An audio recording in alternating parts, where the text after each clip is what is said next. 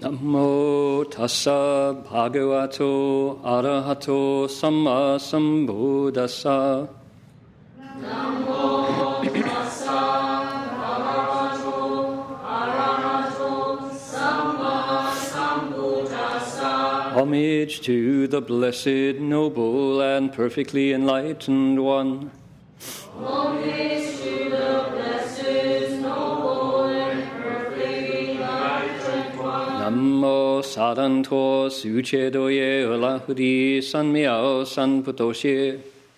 Namo saranto suchedoye ulahudi sanmiao sanputoshe. Wu shang shen shen wei miao fa.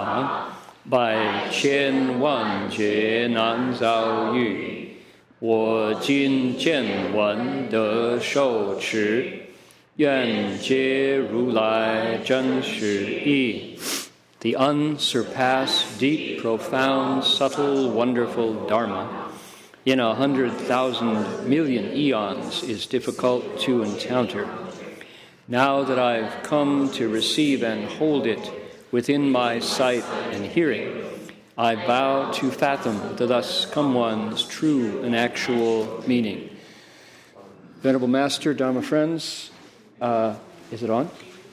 I believe so. But yes, it is. That's what it said. Yeah. Um, welcome to our sutra lecture tonight. This is December seventeenth, twenty eleven. We're here in Berkeley, California.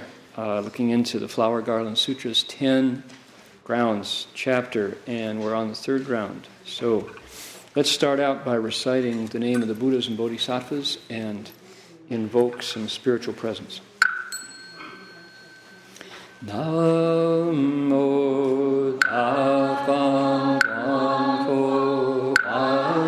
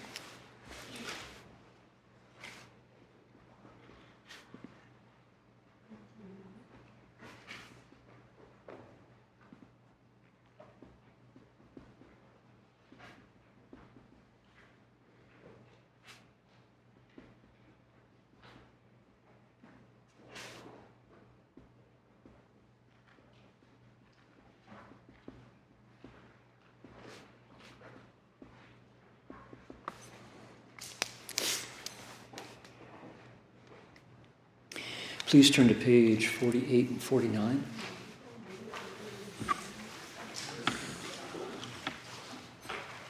Sishabhasya Sajodhya.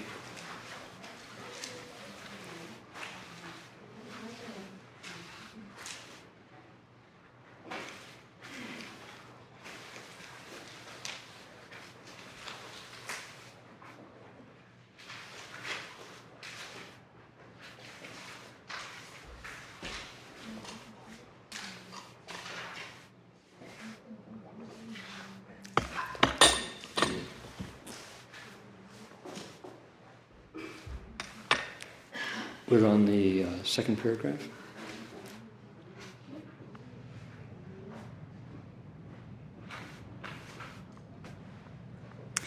It begins, uh, Busa Ru Shi Guan Cha Liao Zhi Yi.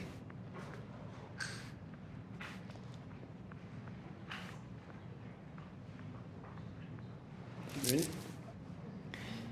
Busa Ru Shi Guan Cha Liao Zhi Yi. Guan Cha Liao Zhi Yi. Bei Yu Zhang Fa. Bei Yu Zhang Fa. Qin Qiu Xiu Xi. Qin Qiu Xiu Xi. 日夜唯愿闻法 习法乐法 依法随法 解法顺法 道法住法行法 All right, over to the right. After the Bodhisattva After the Bodhisattva has contemplated and thoroughly understood in this way, he increases his diligent search for the proper Dharma and its practice. By day and night, he wishes only to hear the Dharma, delight in the Dharma, enjoy the Dharma, Enjoy the Dharma. Rely upon the Dharma. Rely upon the Dharma. Follow the Dharma. Follow the Dharma. Understand the Dharma. Understand the Dharma. Accord with the Dharma. Accord with the Dharma. Reach the Dharma.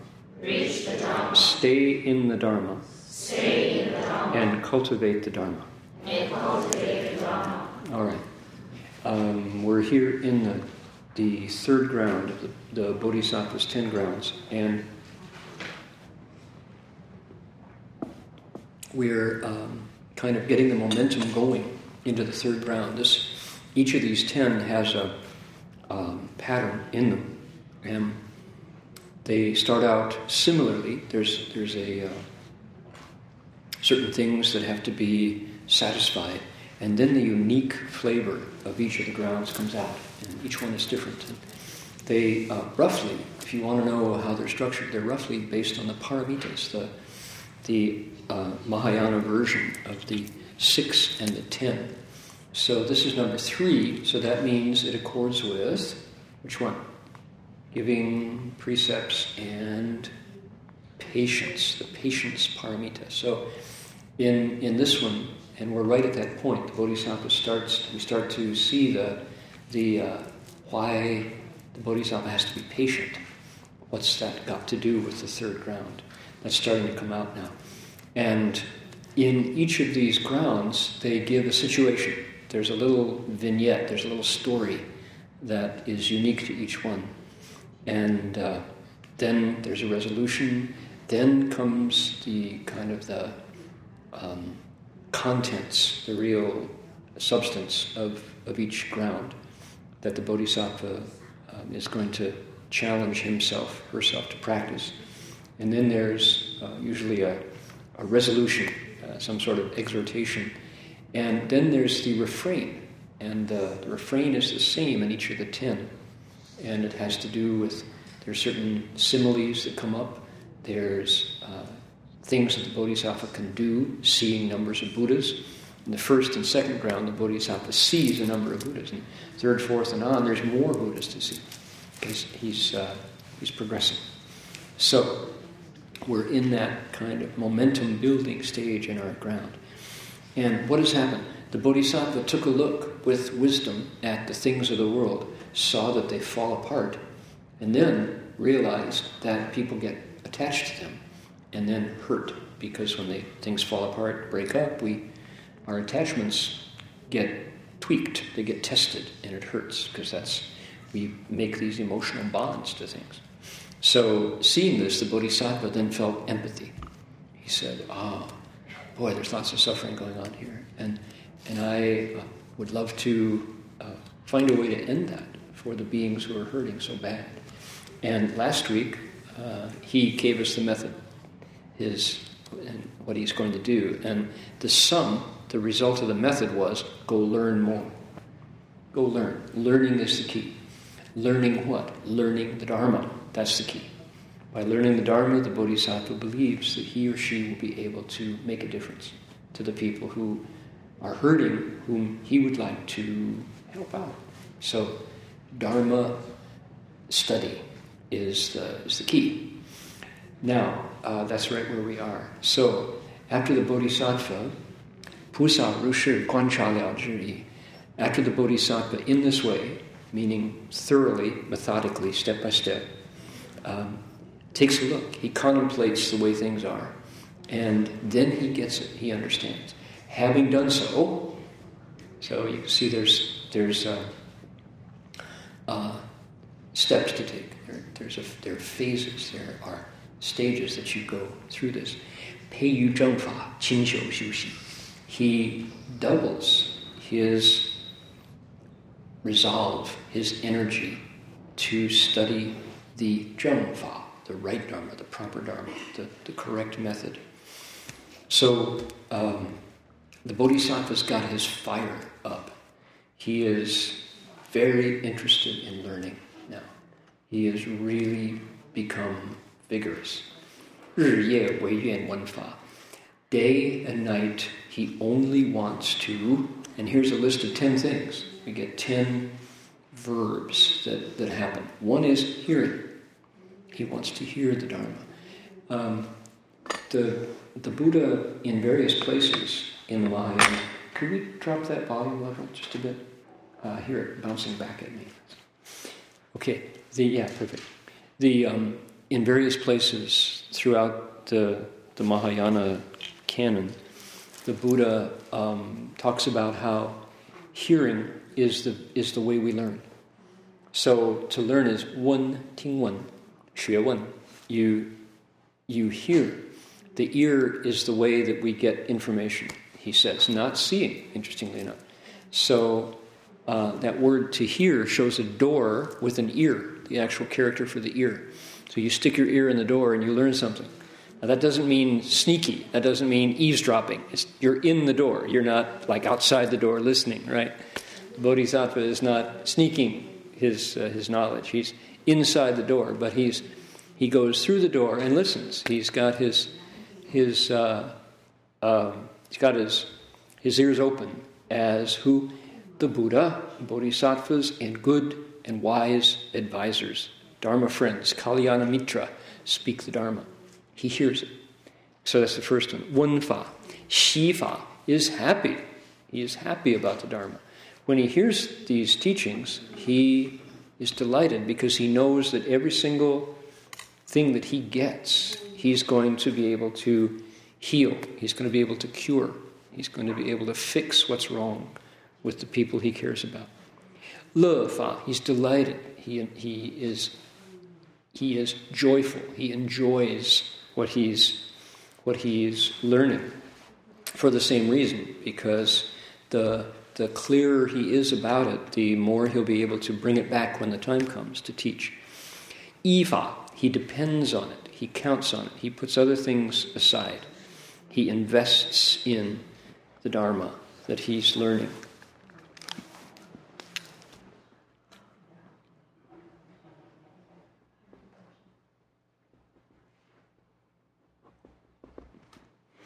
Um, Seifa, he follows, literally. He follows the Dharma. He um, does what it says. When he has a choice between following emotion or following the method, he goes with the method. Um, and boy, that's a commitment, because what we usually go with is habit, what feels good. Habit usually means the path of least resistance. It's the rare individual who jumps into the cold shower every morning joyfully, knowing that this is good for good for me, so I'll jump in the cold shower. Um, it's hard to do that. We, what we like to do is, what's easy is rolling over, you know, uh, click, you know, later. We hit s- snooze on the alarm. Um, I always remember the, uh, the uh, police captain in Taiwan who was famous not only in his family but also among his his uh, what his uh, underlings, his his um, his officers and enlisted police. He was famous because why? What did he do? Every single morning, day and night, uh, strike that.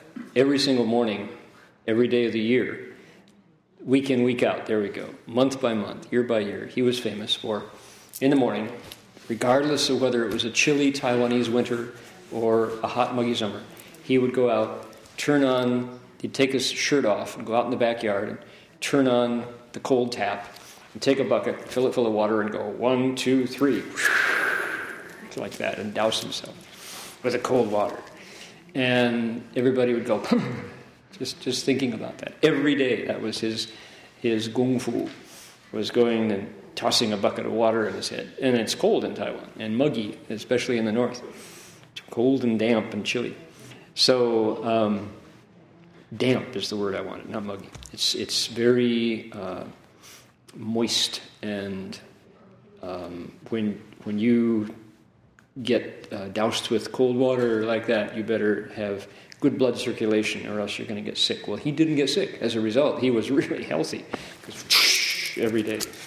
But um, that's not easy to do. And to to be able to make cultivation a habit, going against the grain instead of the path of least resistance the habit, what feels good, that's hard.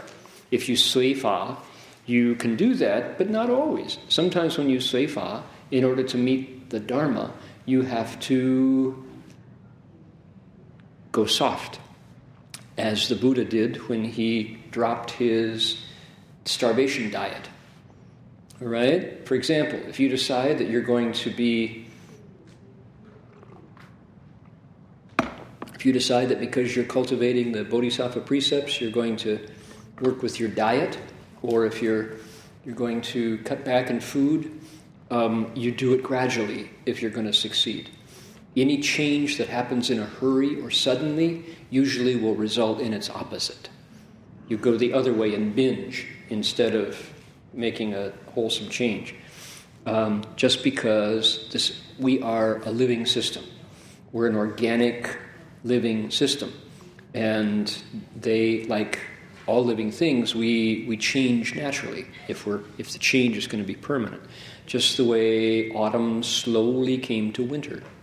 We're really close to the equinox. We're uh, five days away from the longest night of the year.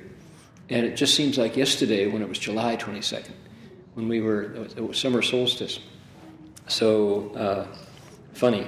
That's uh, uh, how quickly the, the year turns. But in general, the shadings from one to the next are gradual. You don't even notice. Um, so habits that we change, especially something as organic as food, should be done slowly, should be done step by step, not all of a sudden. So, Seifa, Chiefa, he, what does he do? He understands the Dharma. He only wishes to understand it. Having heard it, he wants to get it right. Shunfa, he wants to flow with it, to make it uh, something he can do at speed without leaving the track. You flow the way a river flows with the Dharma. That also doesn't happen quickly. It happens with practice. Dao Fa, he wants to reach there. He wants to get to what the Dharma gives him. To he wants to match it. He wants to to um, to be. What do you say in Chinese? You say "huguo." He wants to to uh, come up to the standard of the Dharma. Zhu Fa, and having done that, he wants to stay there. So he doesn't leave the Dharma. Xingfa, he wants to practice, to cultivate the Dharma, to actually walk in it like shoes. Okay, ten verbs of things he wants to do. He wants to hear it, be happy with it, delight in it, rely upon it, follow it, understand it, accord with it, match it, reach it, stay in it, dwell in it, and then cultivate it. Now, here's an Avatamsaka passage, isn't it? Ten verbs in a row. But the, sec- the, the second word in every case is fa. What in the world is the Dharma, after all? What is this thing that he wants to do these, to, to approach in so many different ways? Um, fa Dharma can be in Sanskrit.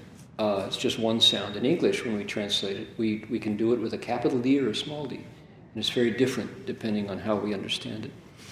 Um, let's work with the the one that's meant here, which is capital D. Capital D Dharma means the Buddha's teachings. What came out of the Buddha's mouth?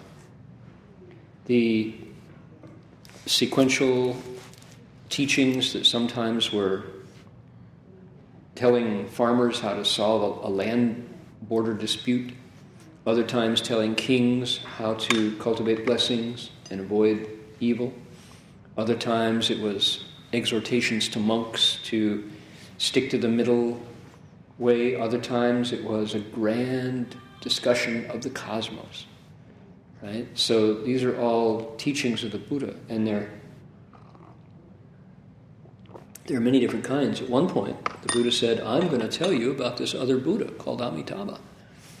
You all should sit down and listen carefully because you need to know about this. So that was a teaching of the Dharma. Sometimes the Buddha would talk about his past lives. Let me tell you about the time that I was the king of the deer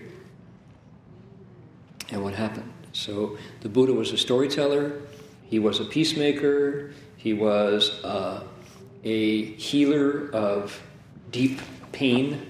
Women lose their babies in childbirth, and the Buddha lets them understand how that's possible and they can still live through that. Um, and then he gives them a deep sense of, of wisdom after that, because every one of those painful experiences is an opportunity to see more deeply into the nature of things, things as they really are.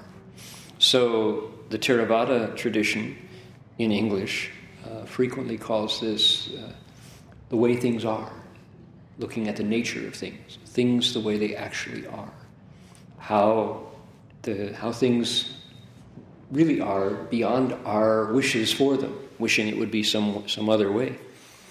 So things as they actually are, that's the Dharma, capital D. Now, what about small d Dharma? There's another way to explain the Dharma, small d, which is, in English, we have a whole bunch of words to describe that. Phenomena, um, nature, um, facts sometimes, reality, right? Small d. Um, so the the sound of the bell is a Dharma. That kind of the Dharma of sound, meaning the phenomena, that experience of sound. The the Dharma of relationships, you know, how people work with each other. Um, the um, the Dharma of Um, baking, for example. Now, that's, I think, the most useful for us definition of what he's saying ten times over, which is method. Method. And Shifu would most often, when he would say, you know, when he'd get the Dharma, he would say, fangfa, method of technique, method of practice. And then he would say, everything, everything has its own Dharma. Everything has a method. Everything has a right way to do it. And if you understand the right way to do it, and do it correctly, you get a really good result. If you don't know the right way to do it, then it's just a mess, which is, it scatters. It doesn't come to anything, which is the way things are most often. What would be a perfect example of a method? Mm, you could say growing tomatoes. Probably, anybody have a garden? Anybody a gardener? Okay, hands up, gardeners. I know some of you are because you work outside. We have some green thumbs in the room. People who are good at gardens, right? Okay, not in December. Most of us are not December gardeners unless you're really hardcore and you've got your startups in your basement under a heat lamp waiting for March to come. Um, in Calgary, in Calgary, you all should appreciate California. Boy, if you lived in Calgary and you're a gardener, you appreciate California. What happens in Calgary? You may not grow anything until April fifteenth. April fifteenth is the first day anybody dares to take the seedlings outside. So people do. Hardcore gardeners have their starters already this tall in the basement by April fifteenth. And on April fifteenth, boom, everybody runs outside, puts them in the ground, quick, waters them. Because that's when the ground thaws and you can do your first, you pretty much, it's not going to freeze. There won't be frost after April fifteenth. And the other reality of gardening in Calgary is September fifteenth, the end. It's over, September fifteenth. So you have April, May, June, July, August. You got six months growing. And after September, it's done. That, that's it. Frost comes, nothing. So what this does is it creates a whole fascinating uh, opportunity for people to show their unique qualities and compete with each other. The the king of gardeners in Calgary was the guy who could grow kiwi fruit in six months in Calgary. Kiwi fruit is very hard to grow in California. Uh, it's not, we don't have the conditions, but this guy grew luscious kiwis and in the time that he had in Calgary. He was the king of gardeners. What is good to grow in Calgary? Potatoes. Potatoes. Beans. Good beans. Squash. You can grow squash. You know. Otherwise, peppers, but not much else. Pretty primitive, you know, basic. Just throw the seeds out there and they'll grow under the leaves. That will, that will grow. I have a wonderful Calgary gardening story, which has nothing to do with our lecture. I guess it does. Method, method, technique, but very interesting. We were decide. We, you know, I am an earth ox, and so I have done fanatic gardening in days past. And here we were. We had these. This uh, brick building in an old part of Calgary called Ramsey. That's where we were, this neighborhood called Ramsey. And this the building that we were in was a corner grocery, actually. And it was a two-story uh, red brick building, leaning. It was so old, it was it leaned. And we had the, the, the uh, uh, railroad just about, you know, a stone's throw away. And on the other side of the railroad was the slaughterhouse. Just across the Bow River. The river that flows through Calgary is called the Bow, B O W. Not the Bow, but the Bow, the Bow River. And uh, the slaughterhouse had fortuitously shut down just before we got there. Uh, but people told us that the slaughterhouse would start up at sunset. And pretty much around midnight, you could just hear the boom. So that's another story. But uh, around our building was, we we dug some uh, flower beds and decided that we were going to grow roses and we were going to grow mums, chrysanthemums. These guys, these are actually not chrysanthemums. These are carnations. Um, we were going to grow uh, some pretty flowers and offer them to the Buddha. That was the idea. So in order to, because the, the, the ground is frozen pretty pretty close to the surface. Um, so in order to get the most out of the time that we had and the soil that we had, somebody said, oh, you got to get some compost. Put some compost around there. That'll help. So we didn't, we, I like to make compost. We, we have made good compost in years past. Not at the moment, but years past. But we didn't have the time to start a compost pile. It kind of takes a season to get it going. So we called around and, hey, anybody know where you get some compost? And uh, one one of our uh, lay people was uh, worked at a nursery. They said, oh, yeah, we do, in fact. You know, if you go out, out to, what do they call it, Crowfoot Trail. You go out Crowfoot Trail out to a certain exit, and turn right, and there is a mushroom factory. A mushroom factory. Mushrooms are grown in compost. Did you know that? No, I didn't know that. Oh, mushrooms are grown in compost. Go out there. They have to turn over their compost about every three weeks. They they can only use it for like one batch of mushrooms, and then according to government regulations, they, they can't reuse it. They got to throw it away.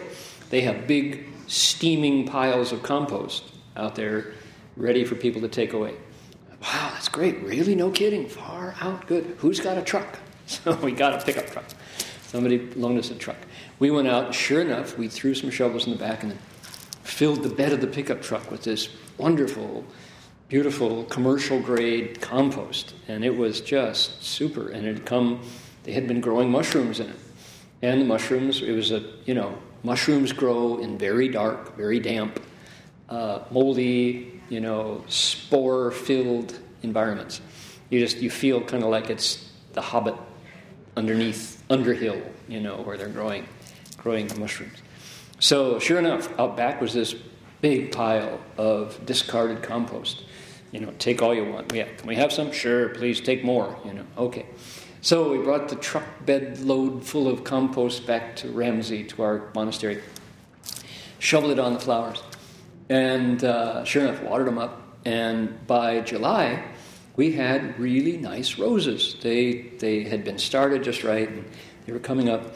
And so I would go out and, you know, recite mantras for the roses, just because you can recite mantras, do one hundred eight a day, and you get something to recite, and recite to the, the roses. Why not? Just go around the building reciting the roses. And I'm noticing down below the roses, there's something else.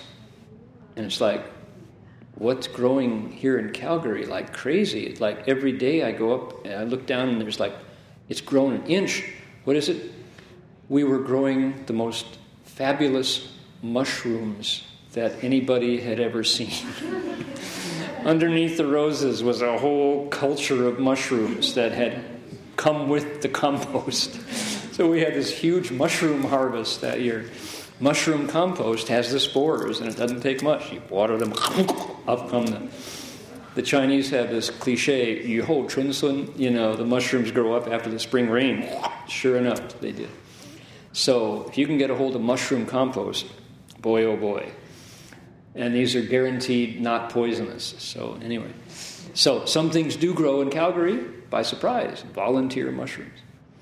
So the method, the method for gardeners really matters. And actually gardening is a really good way to teach method. So if you moms or grandmoms have a, a young man or young woman around and you think that they might have the potential to mm, enjoy growing stuff, and most kids I've met are like fascinated if they can actually take them to harvest so they can see something growing. And we grew this. They're so proud. We grew these tomatoes. That's a really good way to teach kids patience and method and the Dharma, how things work, is by teaching them how to garden. You know, because what you have to, if you start with hard ground, the best, the most magic seeds, if you throw them out on hard ground, will wither and die, blow away. You get nothing out of them. But if you take ordinary seeds and put them into ground that you have broken open and then shoveled down, and if you believe in the French double dip, double digging method, you take the topsoil that you've broken up and set it aside, then dig up the soil below, and then replace the topsoil on top. So you've dug, you have double level tilth, they call it, T I L T H. And you add your amendments, which are um, can be uh, good topsoil or can be compost. And then you take the big chunks and make them small chunks, and you water them. And so it's really kind of loamy and nice texture, and it looks like something could grow there. Then you drop even ordinary seeds, and they go, they take. So that's the first is preparing preparing the, the earth. Then you have to put the seeds in at the right depth, the right distance apart. If they need stakes, you stake them. Um, if they need covering, and one of the secrets in Calgary is every garden has a has a, a cover. It's got a frame with plastic, and you put that cover down after you've watered, so that it keeps the, the rare random rogue frost off it. Otherwise, all your work is gone overnight. So gardens will have an actual kind of a greenhouse cover, big as this, and you put it on hinges and like that. So you get it all ready, and then water it, make sure it gets enough sun, and you keep the cats out. Cats are deadly on gardens. Cats go in and pee in the garden, and there's something about cat urine that's really acid, and it doesn't it doesn't help at all. Kitty, kitty, kitty, stay away from my garden. You know, and you maybe you fence it to keep the, the kids out, because they kids are rude, they don't know what that is. That little green thing, that's cute. Yeah. Did I help it grow? No, you pulled it up by the roots, you idiot. Oh, put it back. That's not the way it works. So you keep the kids out, keep the cats out, and you weed when you need to, and put the weeds, give them another life in the compost, and you watch this wonderful thing happen, which is nature grows things. Our earth has this amazing ability to grow things. And you're just kind of there helping it. You're watching it happen. Because you have the fa, you got the method. You have the dharma of gardening. So how satisfying is that? And especially if you can, if you have kids who like can do it, give it to them to do it. You just kind of provide the the, the uh, expertise. So that's a method. And Master Hua would always say that dharma is a method. Everything, he said, everything, everything has its method. Eating has a method. Sleeping has a method. Walking has a method. And the method, if you, there's lots of ways to come at it so you get um, a lesson from it. And one of those ways to come at it is to say there is a theme in all those methods, and it's moderation, middle. So it's the dharma of avoiding extremes.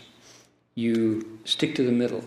And if, it's funny, there are people, I remember um, when I had first started to to meditate, I came back to college uh, after my junior year where I lived in Kyoto in a Zen temple, and and uh, I had cut my hair, shaved my head just while living in this temple, and I was a meditator, and I was I was a Buddhist. I was one of the few Buddhists on my college campus, and I was really kind of ostentatiously Buddhist. I was visibly Buddhist, wore a black T-shirt, you know, and kind of a Steve Jobs look, and and had, you know, and without the genius. I was I was just had the outside, not the inside. And I had shaved my head, and, and I would go around, and, and I was a vegetarian at that point already, nineteen sixty-nine, and I went to a, a, a talk. Um, I was a senior now and about to graduate, and I went to a talk at uh, the. Um, it was actually a, a conversation with philosophy majors and artists and scientists, and I was there to represent Asian studies. So I was there in my Buddhist outfit. You know, if you have an outfit, you can be a Buddhist too. I see by your outfit that you are a Buddhist, right? So I had the, the external, I had the outside on. So I remember in the conversation there was a Catholic. Um, he was an oblate. He wasn't a priest. He was a Catholic oblate, and he was coming from the point of view of Catholicism. And I thought, oh, he's going to want to probably condemn me for being a Buddhist, not even a Christian. And uh, I was afraid that I was going to get converted, and uh, or, you know, it was going to be an argument, a fight about gods. My God is bigger than your God. Your God died, but mine, you know, mine rose to heaven. And that's not at all, not at all what he said. He didn't come that way at all. What he said was, you know what I can't stand about you Buddhists? He said, all this stuff about moderation, he said, it's so bloodless. He said, the best thing about life is passion. How do you, how can you stand living always just before you feel anything? You always pull back into this moderation, this middle way stuff. He said, I'd rather be dead. In fact, you're already dead, he said. You just, there's never any fun in your life. You Buddhists are just, it's, and furthermore, it's all suffering. It's suffering all the time. It's all suffering all the time with you Buddhists. You know, he said, what's the what's the point of doing that? You might as well die now, he said. Like, and I was totally unprepared for this kind of attack, you know, from my Catholic oblate, the Catholic layman. And it was kind of, it was tough. I was a You know, I wasn't used to doing more than looking like a Buddhist. I, I didn't. I hadn't even heard about precepts. I'd been a Zen guy, and Zen guys don't talk about precepts. So it was tough. If somebody asks you, "Okay, Alan," somebody says, "You Buddhists are just no fun." What do you say? I would say, well, based on your definition, the fun seems to me just based on material stuff. But all fun is without our true mind. Ah. I'm still looking for it, but uh, at least I know the direction is there. Ah, okay. He probably would have been very upset by your answer, I think. Probably. Alan's answer was, he said, um, that everything that I hear you say refers to the material world. But Buddhists have fun because we look into, what was the, what do you say? True mind. Into the true mind. You know, it's like, true mind. Is there a false mind? Are you saying my mind is false? So, yeah, good answer. Uh, anybody else? Okay, let me see. Okay, Van, somebody says to you, you Buddhists never have any fun. What would you say? Well, what is fun?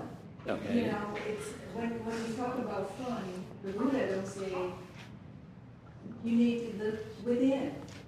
Mm-hmm. I think that I look within it's uh, fun and joy, depends on happiness. Mm-hmm. We come within. If you can chase from the external outside, you can chase the, the, the above tail because that's real fun. That, that's real fun you chase, but then at the end, what did you get? Okay, you are you're both troublemakers. You are definitely upsetting the apple cart. Truly, and no. So Van's answer was. What is fun? Buddhists look within. The Buddha encouraged us to look within, because at, after you've after the fun finishes, what have you got? Okay, good answer. You know, and both of both of your answers leave what what you're saying is not that fun is out there to pursue, and if you don't have fun, you're a loser, which is what the culture tells you. Instead, you're saying, if you really want to have fun, look within, try it out. And there's this invitation to, it's, it seems like you've opened a door with those answers, because anybody can. You know, there's there's no, it's, you know, those are both good answers. And I honestly, I don't remember what I told him, but I do remember being flustered by his question. And if I had had my wits about me, I would have said, so, you're afraid that Buddhists' life is has no passion? You might be right. We've transcended passion and, and turned it into compassion. Right? Oh. So, that, but that's a cheap answer because it's not. There's no particular relation between passion and compassion. I think kind of, you know, for me, I'm working, you know, the kind of with people you deal with, your friend. Nobody asks you that kind of question, you know. Mm-hmm. Even I take them to go to the restaurant, they still looking for vegetarians for me. Even they eat meat, but they still, nobody asks you that kind of question. Uh-huh. You know, we can, oh, you know, friends. Right. So it's, but it's, you know, I mean, seriously now, it's a really good question. Because here is a man. He's a religious man. He's a Catholic layman. He's, you know, he, he speaks.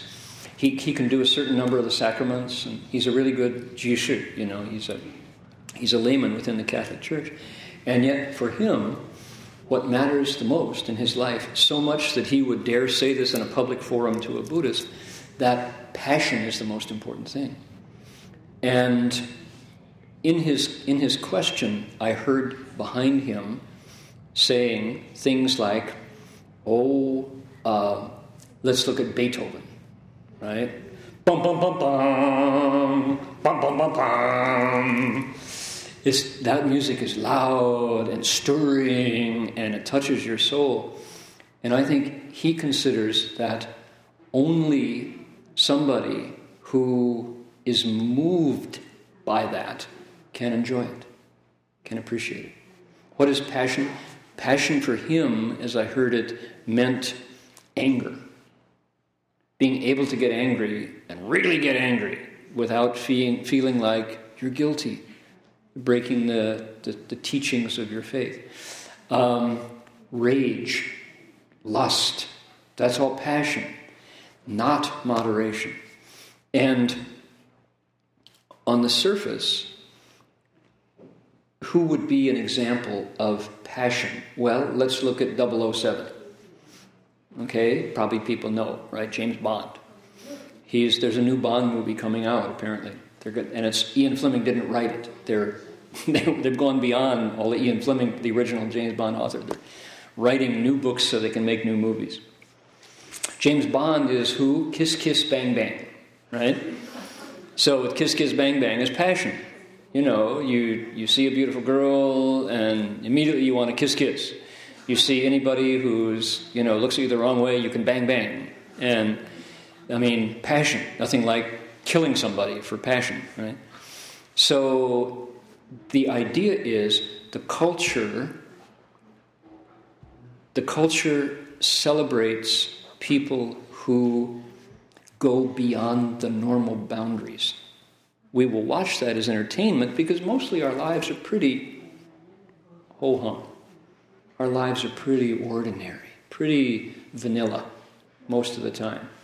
We got to get up in the morning to go to work, so we can't really get super drunk tonight and let it all hang out because we'll pay the price. We might drive off the road. We, you know, there's lots of laws that keep us from from indulging passion. But in in this this gentleman's question, he was saying, you Buddhists don't enjoy your life because you always bring it back to the middle. He made the middle the same thing in his mind as no fun. Right? It's no fun. It's boring. The middle way is boring. And what he said was, he'd rather be dead because you can't even feel things with your senses. Now, um, the Buddhists I have met who have done, who have lived the middle way, walked the middle way for a lifetime, are some of the happiest, freest people I know. The the real Buddhists who I've met, not not like most of us who are just kind of trying it out with one toe in the water or one foot, people who've really put their hearts into following the middle way and avoiding extremes, are people who, number one, know themselves because they've seen more deeply into their minds. What happens when you avoid extremes and practice the middle way? You can see to the bottom of your mind because there aren't so many waves on the water. What happens when you follow passion?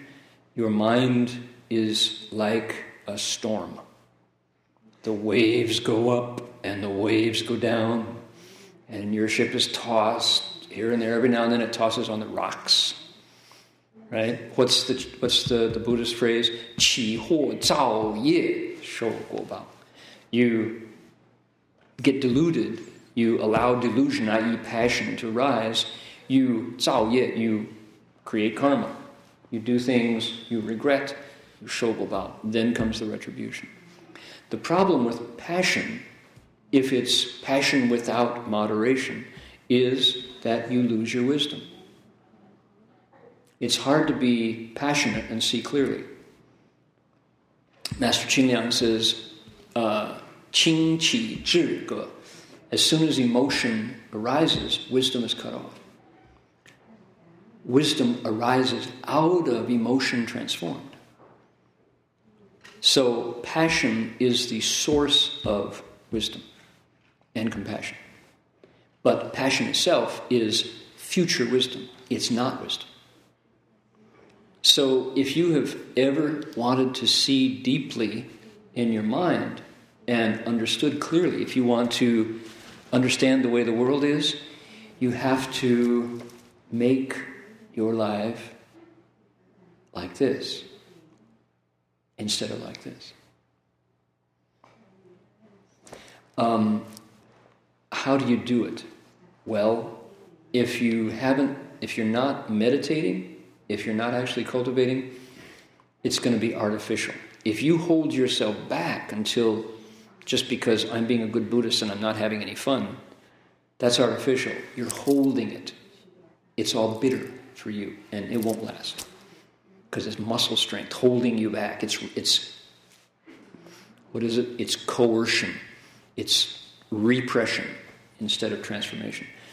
What you to, in order to, to understand the difference between passion and compassion, if you sat still long enough until you got the flavor of the Dharma, you will spontaneously move towards calming your six senses.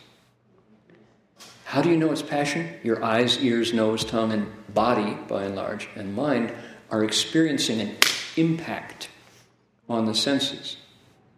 So what, you drink half a bottle of single malt scotch and you're really soused, you're really drunk, and it takes you a while. You got a huge hangover the next day if you made it home because you drank passionately, right, instead of tasting it.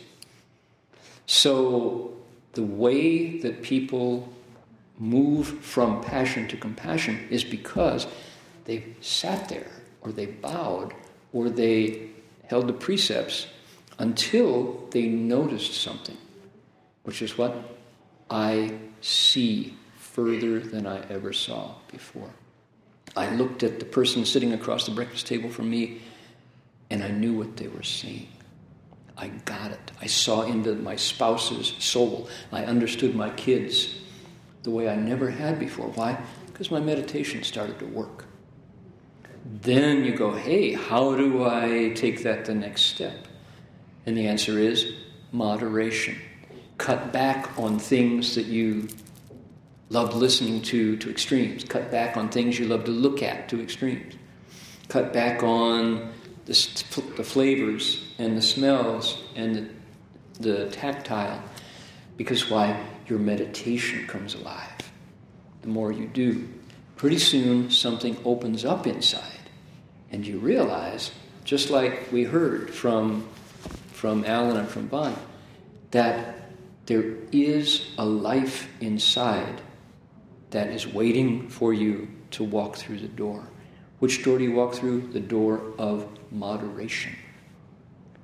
As much as, Master Hua would say, as much of the outside world as you can put down, that's how much of the proper Dharma you can pick up. Not easy to do because you need friends around you to show you that there's real flavor there, and you also have to experience it yourself. But if you have Dharma friends who encourage you, who model it for you, and then you do the work until you actually feel a change inside, you'll get it. There'll be this flavor, and something opens up. Then you are led by your own experience deeper into the Dharma, and the calmer and quieter you make your outside world, the more fruitful, flavorful, rewarding the inside. And my Catholic debate partner, I don't think it had that experience. I think he was still operating only at the end of his senses. And of course the problem is, once you've had some passionate experience, you have to up the ante. It has to be more passionate next time for you to feel it, because definitely the senses get It gets numb after a while. Same old, same old. Let's do something a little different tonight. Let's try a different restaurant tonight. Something a little different. You always have to kind of escalate before you can feel it. Anybody who's smoked dope knows that. Pretty soon, after a while, plain old marijuana just becomes not so interesting. I think I'd like to try some hashish. Whoa, I got some good hash, man. Try some hashish. After a while, hey, how about some mescaline? Oh, that's, you got some mescaline? Yeah, well, how about that? Wow, neat. You want to try some heroin? Trouble. It's true. They they talk about marijuana being a gateway drug. It is. It definitely is. The way alcohol is also a gateway drug. The way smoking is a gateway drug. Right? You try a little bit, and then, hey, what's? I can't taste that anymore. I can't feel it. Up the ante. Because why? That's the way the senses are. They get grooved into this, this uh, what uh, plateau, and in order to feel it, you always have to escalate. Once you, and the one more thing about that is you're manipulating externals. You're always chasing something outside. Once you don't get that little escalation, there's a lot of frustration. Unsatisfied passion? What happens to unsatisfied passion? Well, every soap opera on T V has to do with unsatisfied passion. Every novel, every movie, you know, crime, disasters, unsatisfied passion. So there's a major flaw in my Catholic friend's critique. Is, you know, passion is lovely. The passion of of uh, uh, love stories, okay, sweet romance comedies, movies starring your favorite movie star, right? And Jennifer Aniston is starring in some flick, and you know, and it's all happy, and you know it's you know how it's going to turn out. Well, there's a little bit of passion in there. That's great, but when it's in your life and passion is unsatisfied, which so often it is, there's major affliction. Greed, anger, delusion. Delusion, karma, retribution. That's a problem, right? So his model of unpassionate, lack of passion Buddhists are people who tend to, whose spiritual life keeps unfolding deeper and deeper, the more it goes from passion to wisdom. So anyway, that's, you understand the point I'm making. When you get that flavor of the treasures of wisdom awaiting inside, hmm, things fall away. What I've noticed is um, people tend to back off the hot sauce on their pho, right? Few uh, guys, guys who, who are, you know, just coming to the Dharma for the first time. If I see on on a Saturday morning lots of newcomers who are kind of, you know, digging into their pho. First of all, the pho doesn't have beef in it. Our pho is vegetarian pho, so there's something missing. It's not quite, well, it's Buddhist pho, you know. No, okay, well, but... Uh, but if I bring out the hot sauce bottle, Louisiana hot sauce, and set it down on the table... I go, I set it down in front of myself, and then I open the lid. So it's kind of, I've opened it already. And then I go, pass it down, and then pass it down. And I watch these guys going, you know, I taste it, you know, I can taste it.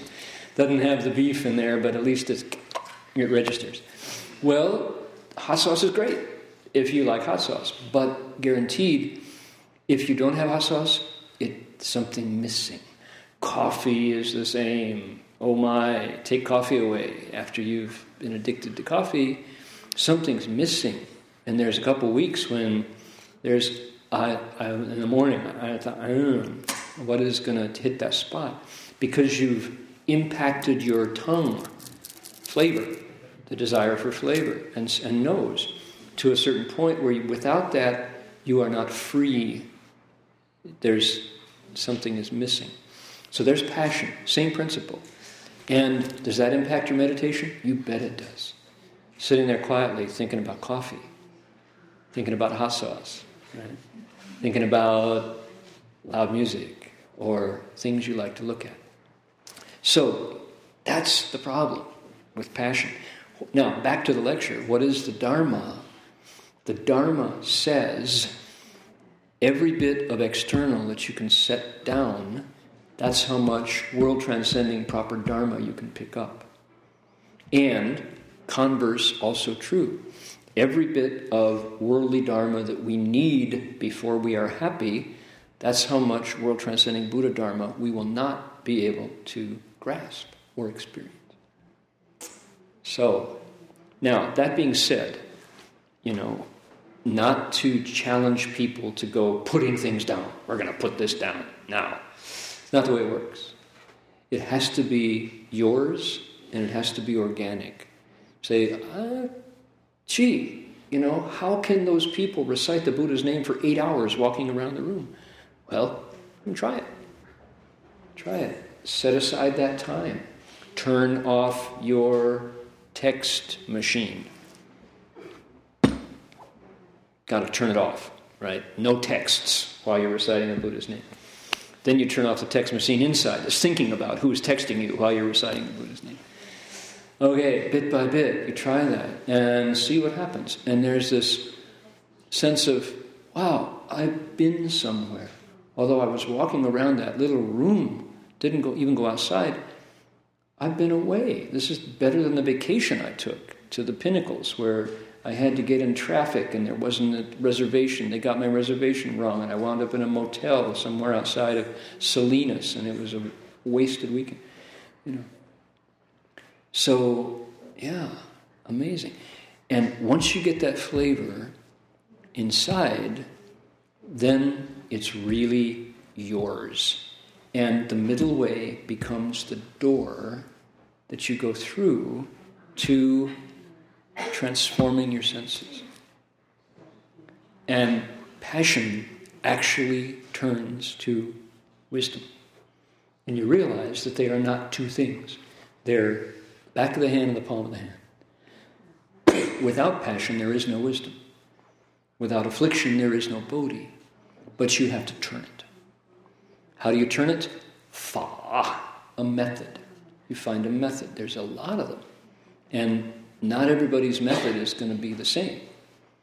So what did Shifu say? He said there are eighty-four thousand fa because there are eighty-four thousand afflictions, eighty-four thousand passions, passions that don't get satisfied.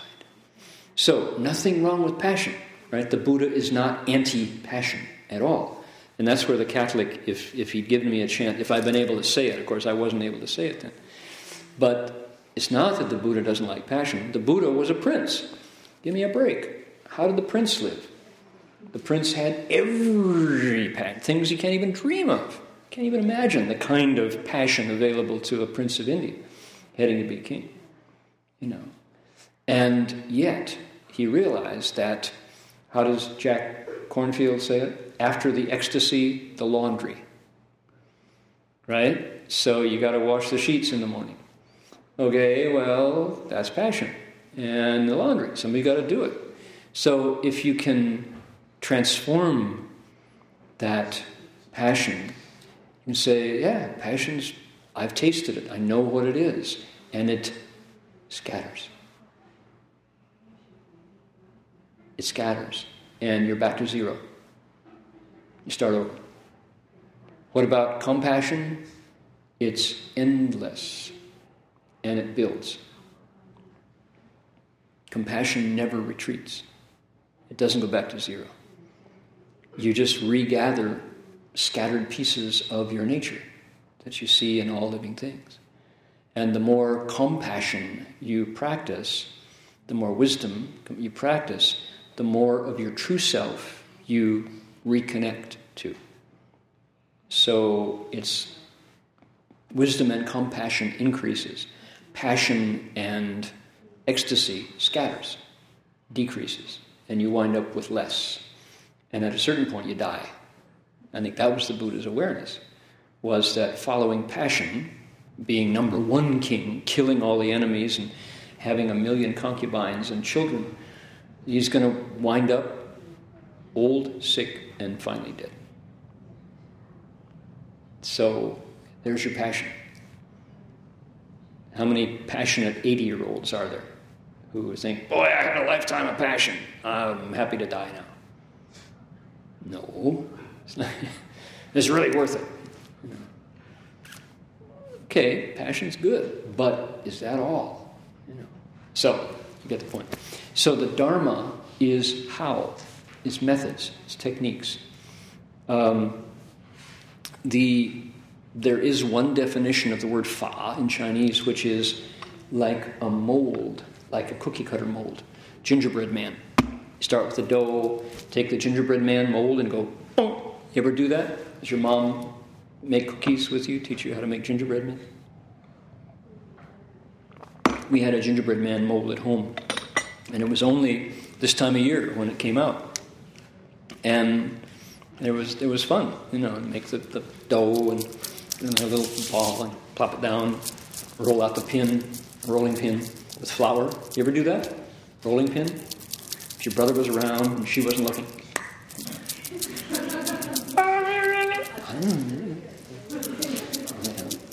Then you take the mold and you go, boom, and you have a nice gingerbread man.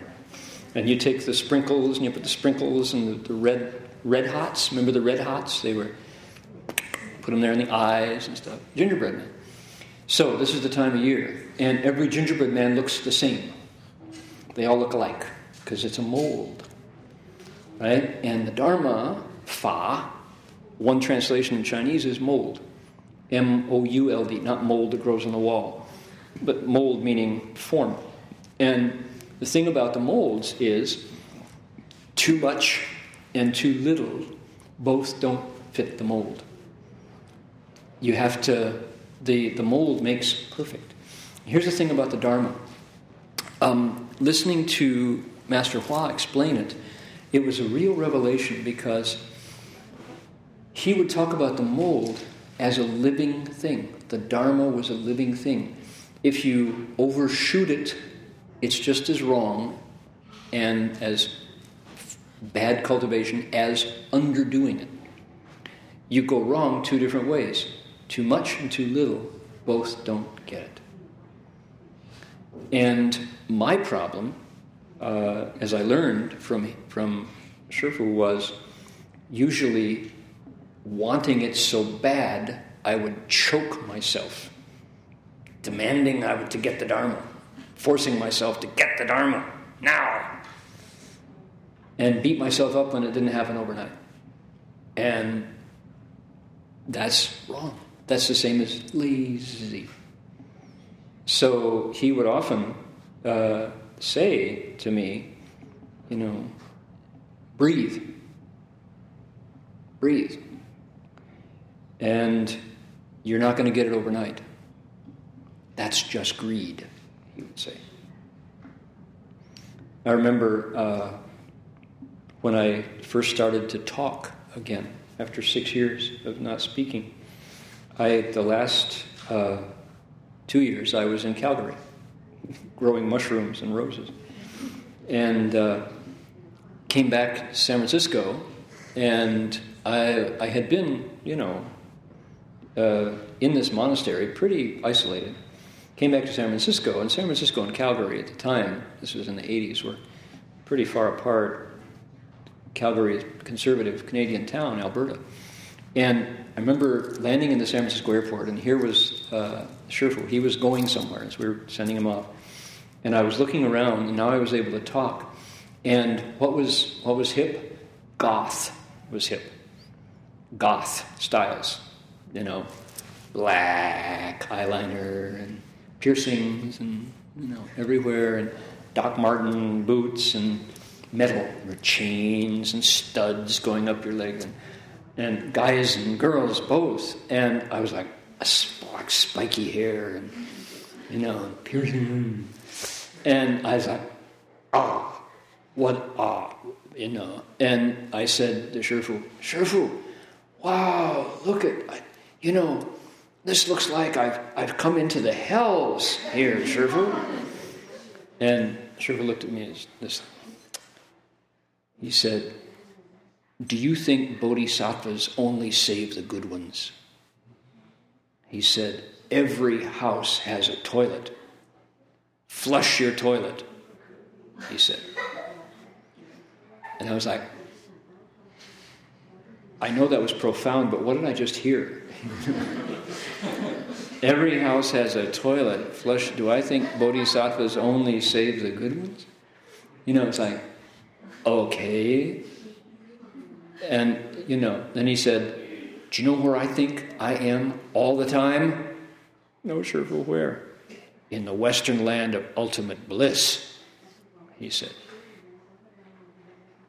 And that was that. And it was like, oh.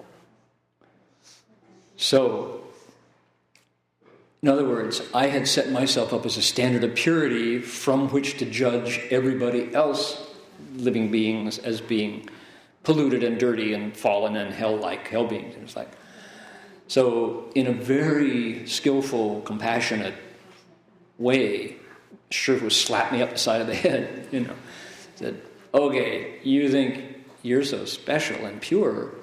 Every house has a toilet. Flush your toilet. I'm clinging to my turds instead of flushing them away. And I thought I was in the hells. I was what? Looking for praise. I thought Shifu was going to praise me for being so pure and noticing that everything here was wrong, you know. Style, goth styles. I'd never seen goth styles. And sure enough, he did not. Shifu did not praise me for being a pure disciple. He slapped me up the side. He said, flush your toilet. You think you're in the hells. I think I'm in the pure land all the time. How about you?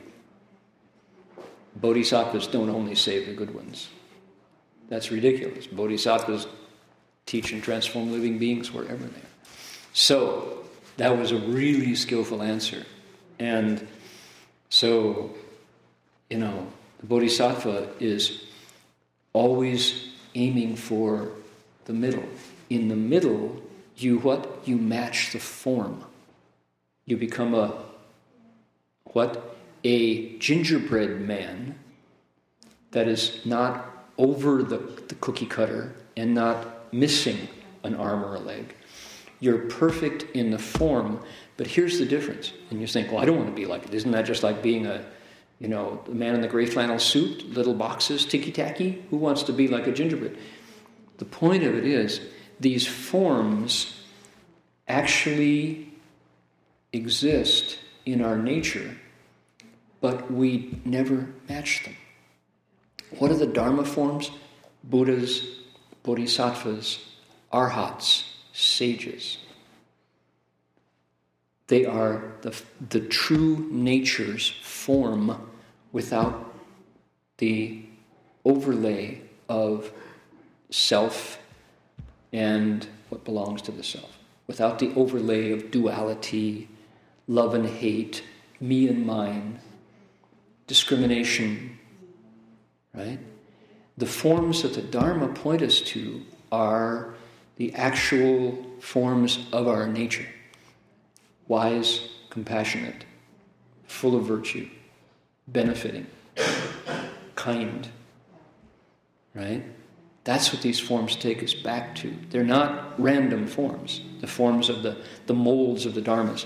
When we put ourselves in a dharma mold, let's say bowing, let's say meditating, let's say walking meditation, let's say uh, giving. If we do it to paramita, to bolo mi, dao bi an, to the other shore, to perfection, paramita is perfection, right? If we do those forms to perfection, we take the raw material of body, mouth, and mind and transform it into precepts, concentration, and wisdom. Those are forms. They're fa, dharmas. That's a whole other way to look at dharmas. These are profound forms, molds, not gingerbread men, but the forms of Buddhas and Bodhisattvas made out of the cookie-cutter dough of our nature that is not yet formed. So you take shen xin xing ming, body, mind, nature, and life, which is the dough, right? That's the, the dough that turns into cookies. And you put a form, a dharma mold over that, and you match it perfectly. Not too much, not too little. And you bake it, and what happens? living beings become Buddhas. That's how it works. And you do it to perfection. Not too much, not too little. Reaching the other shore. So, see, this word dharma has a profound level to it, which is the notion that somehow in our nature, it's not random. Where, where does the sutra come from? Where does an arhat come from? An arhat is in there, right in your nature, right in my nature, right this minute, but we have to hold the form, that is vinaya dharma, precepts, essentially, until we bake, until we take the random outflowing me and mine and transform it into a connected us and them, a compassionate mold. And over time, it works. How long do you bake? Heat the oven to four twenty-five and thirty minutes until done. Poke them with a fork. No, how long does it take in your meditation to go from ignorance to wisdom? Good question. And the answer would be, depends on the, what you brought to it in this life. Some people can do it in a hurry.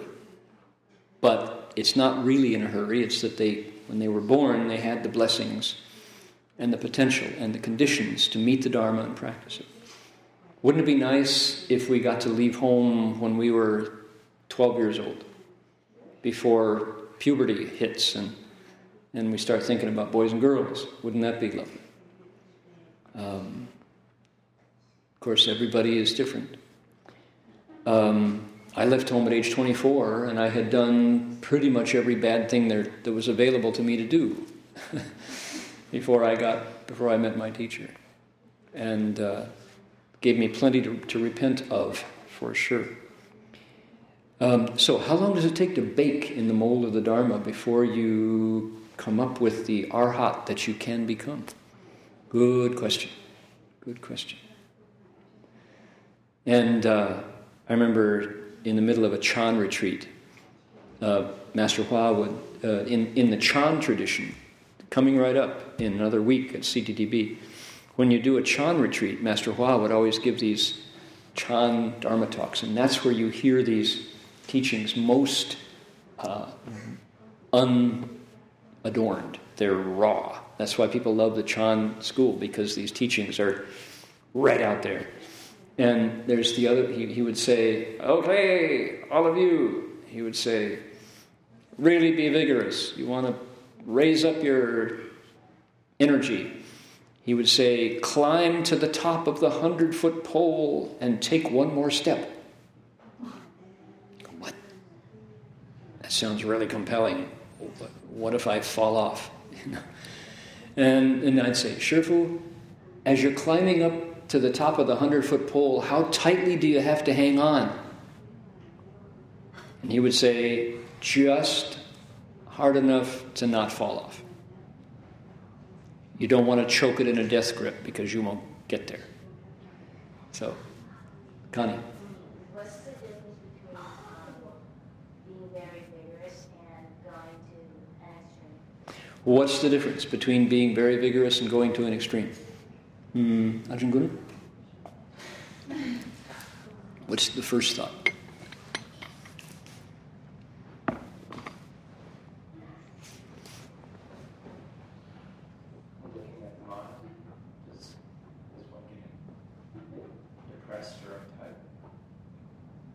Look at the mind. Are you getting depressed or uptight? If so, the answer is too much. That's basically it. Another, what's the diff? Okay, question, what's the difference between being really vigorous and going too far? Um, some people cultivate to the point of getting afflicted. What does that mean? It means they cultivate until they wind up more uptight, upset, angry, frustrated than they were before they began the practice. That's what it means to be afflicted. If your dharma practice becomes a source of affliction, that's that's too tight. That's an extreme. What do you do next? Back off. Quit what you're doing. Quit what you're doing. Yeah, quit getting afflicted. Yeah, back off. Switch your practice. There are eighty-four thousand ways of practice. Okay, here's here's what I'm going to tell you. We have, right in the founding story, perfect example. The Buddha decided he was going to fast his way to enlightenment. So he stopped eating, except, you know, grain of rice and a sesame seed. And he nearly died. And he had enough wisdom that he could say, hey, this is not working. And there's a really, really good lesson for us in that basic story, which is our founding teacher admitted a mistake. He said, this is a dead end. I'm going to quit this. So he quit fasting and did what? Ate like a normal person. Connie. Ate like a normal person. And guess what? Got enlightened. Right? How boring to just eat like a normal person. It's much more passionate to like fast until I can feel something. You know. It seems like nothing, but it's not nothing. Because why? Because you're applying a method. That's the difference. Uh, Shifu would say, you know what the flavor of the Dharma is? The flavor of the Dharma is kai shui zhu bai cai. Is boiled water, cabbage in boiling water. What does boiled cabbage taste like? Hot cabbage. Not much. You know, what's the flavor? Cabbage. Add a little bit of salt. You know, no flavor. The flavor of cultivation is not much flavor. Pretty plain. It's plain to the tongue. But as soon as you turn your senses back, you notice that you have not rushed out your tongue to search for flavor. And finding none, get afflicted. Cabbage, boiled cabbage fills your belly just great, and you want to meditate. No. So, that's, does that make sense, Connie? The, the question, what is extreme vigor and what is too much? What is very, very vigorous? When does very, very vigorous become extreme? Is if you, when you're done with your practice, you have to go out and do something to compensate for what you didn't do. Like, I've now I practice my I practice my fasting and I'm hungry as can be. You know, everything I look at looks like food. You know, and you're like, eh, too much. The, what the result of that is what you're thinking of food all the time. I know because I have been through that one. And if so, eat enough the way you add gasoline to the gas tank. Put enough gas in the car to drive where you're going, and then get out of the car, lock it, and walk away, and go do what you what you drove to do. Eat enough to fuel your body so that you can meditate and look at the mind. And that's what you're, you know, the body is a car to get you to the mind. You need to fuel it with food. A car is a vehicle to get you to a destination so you can do what you're going to do, go to school, go to work, go home. So the result of excessive fasting is you're thinking about food all the time.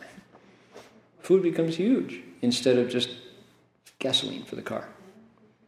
So that's one way to look. As soon as, like, like Ajahn Guna says, you know, as soon as you are afflicted, as soon as you're depressed, thinking, this is such a bummer, I'm never going to get there, that's, you've lost the middle way.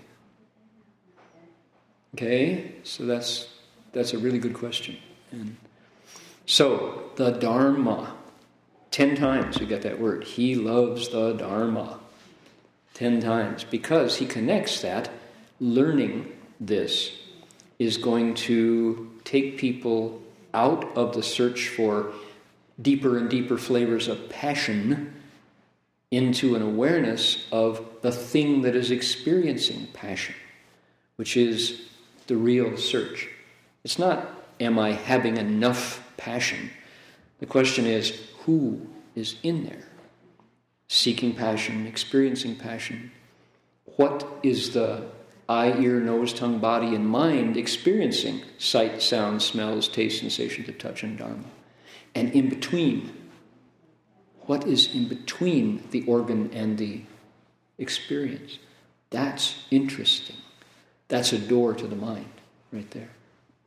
And the Dharma is the door you go through to discover not only the sense organ and the sense object, but the consciousness that's telling the difference. I mean, the Catholic priest, the Catholic oblate, he's missing that whole experience in pursuing more and more passion, more and more passion, till he burns out. I mean, what is, what's that experience when passion suddenly subsides? Something in there is telling the difference. That's fascinating. There is the holy. That's the sacred. That's where you see the face of God, right there. Okay. This is how the Bodhisattva diligently seeks the Buddha Dharma. Okay, we're going to continue there next week. Let's transfer the merit. In the Philippines, there has been severe flooding. Um, I read that it's, they said these bodies, you know, it's a very Catholic part of the world, uh, these bodies piled up in the morgues, and they went to identify them, and nobody claimed, nobody came to claim the bodies. You know why? Entire families were drowned. Families were wiped out. There was rains, and it just came down the mountains and washed these villages. Entire villages got flooded. So this happened yesterday in the Philippines, and they said there was no no survivors to come claim the bodies. The entire clan was gone. So yet another disaster. In the um, on the green sheet there is dedication to merit.